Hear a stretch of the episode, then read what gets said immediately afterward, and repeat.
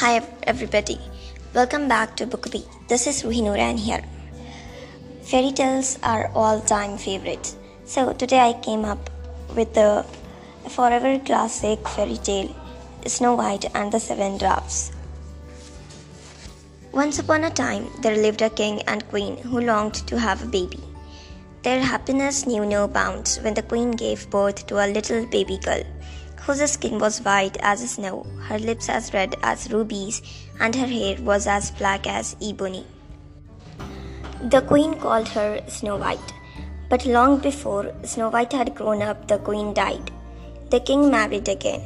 The new queen was beautiful, but arrogant and jealous, and knew many spells. She was a witch and had a magic mirror. She would look into it and ask, Mirror, mirror on the wall, who is the fairest of us all? And the mirror would answer back, Thou art the fairest of them all. She would be very happy and pleased with herself when she heard what the mirror had said. But as Snow White grew with each passing day, she became more and more beautiful. One day, when the queen asked the mirror, it replied, Lady Queen, thou art still fair, but none to Snow White can compare. From that moment, she envied Snow White and wished to get rid of her as soon as possible. Enraged, she called upon her most trustworthy huntsman and ordered him, Take Snow White deep into the forest and kill her, and so that I may know that you have obeyed my command, bring me back her heart. But the king, the kind hearted huntsman, couldn't bring himself to kill Snow White, as she was so lovely and she wept so piteously. I will leave you here, he said, but don't return to the palace. He then killed an, an animal and cut out its heart so that he could deceive the wicked queen. Snow White was extremely afraid on being left alone in the forest. As it grew dark, she began to run fearfully and stumbled on the stones. Tearing her dress on the brambles, when she had almost given up all hopes, she suddenly came upon a pretty little cottage. She was filled with relief and joy. She thought to herself, Perhaps there is someone inside who will help me. She knocked at the door, and when there was no answer, she opened it and went inside. There was a long dining table in the middle of the room, and along the wall stood seven tiny beds. She was so tired that she lay down on one of the beds and fell fast asleep. The cottage was the home of seven dwarfs who were gold and diamond miners. As night fell, they made their way homewards. They were surprised to see Snow White asleep on one of their beds. She's so lovely and pretty, one of the dwarfs said. Let us not disturb her. She looks weary and tired. We must let her sleep until morning. The next morning, the dwarfs crowded around her bed and waited until she opened her eyes. She was frightened.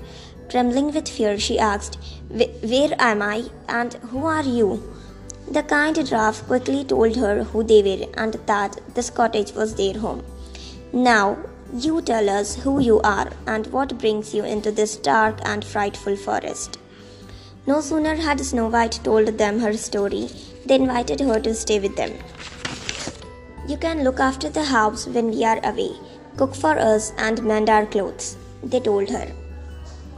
I will be pleased to stay with you, and I'll do my best to take care of you all, said Snow White. In the meantime, the wicked queen, who was certain that Snow White was dead, asked her mirror and waited hopefully. But she was furious when the mirror answered, Lady Queen, thou art still fair, but none to Snow White can compare. Deep within the forest glen she stays with seven little men. The queen went purple with rage and decided to disguise herself to kill Snow White. She rubbed mud on her face to make it brown. Then she dressed herself in an old peddler woman's clothes so that Snow White would not recognize her. Before setting out, she filled her basket with apples. Then the witch went about poisoning all the apples. She knew that no one would refuse a single bite from these lovely looking apples. Each apple had enough poison to kill Snow White, Satisfied with her work, the witch set out for the cottage of the seven dwarfs in the forest. She walked a long way through the forest until she finally came upon the cottage. She saw Snow White sitting at the window and mending the dwarf's socks. She, she trembled with bitter rage and jealousy at the sight of her. Good day to you, my little one, the queen said in an old crackled voice. I have lovely apples in my basket. Come and choose one for yourself. I must not open the door, said Snow White, her eyes shining at the sight of all the lovely apples. You see, my dwarfs are away working in the mountains, and I dare not let you in. They would never forgive me. It will take only a minute, said the queen in a pleading voice. Just a moment to pick one juicy apple. They are such beautiful apples, and I have one that will taste as sweet as honey. See how red and crisp it is. If you are so afraid to taste this harmless fruit, watch me take a bite and then you can have the rest of it. Said the wicked queen.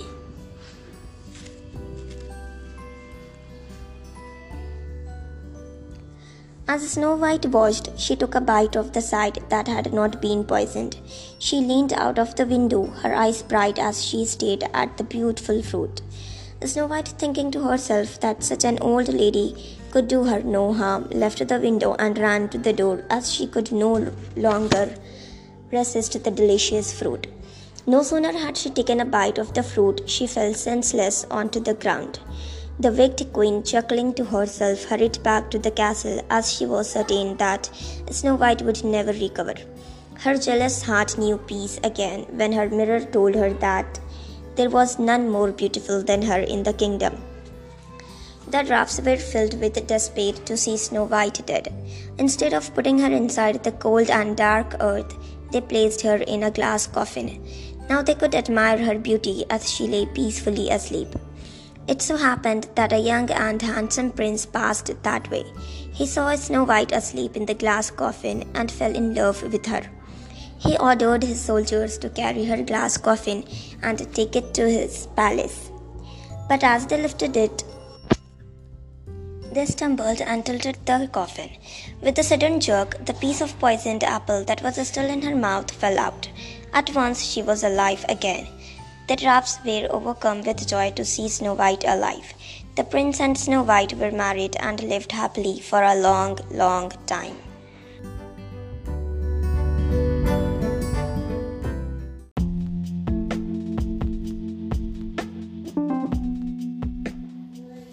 Hope you enjoyed listening to the Snow White and Seven Dwarfs fairy tale.